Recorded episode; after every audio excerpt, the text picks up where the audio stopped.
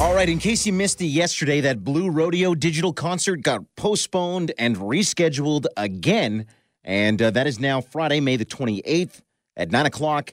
And the encore presentation is Sunday, May 30th. If you got tickets, adjust your calendar one more time.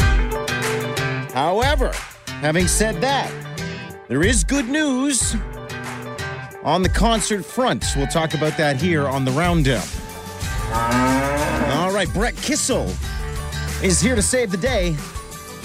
Monday, 8 o'clock, on his YouTube page, Brett Kissel YouTube, a free performance of his entire new record, What is Life? And if that doesn't get you excited, I don't know what will. Dying to see a country music show. That's an option. That's coming up Monday night. But wait, we've got a couple more options for you here. All right, don't forget Gabby Barrett, the up and coming country star and Academy of Country Music New Female of the Year.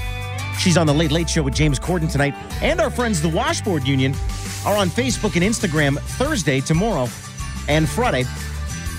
They're going to be doing a free show for fans. All right, let's take a look at what's going on tonight. I already mentioned Gabby. In sports, the Vancouver Canucks and the Ottawa Senators, they hook up at 530. The Leafs and the Habs have a game tonight at 8. It's been pretty quiet on the chirping front from the Leafs fans. Don't know what's going on there. Edmonton and Winnipeg is 9 o'clock. The Raptors are off tonight. Good news for the Jays. They won last night. They play the Nationals again tonight at 7 o'clock on 980 CFPL. And George Springer will make his debut for the Jays tonight against the Nationals. Final note here Thomas Rhett, two sleeps to go. New record Country Again Side A coming Friday at midnight.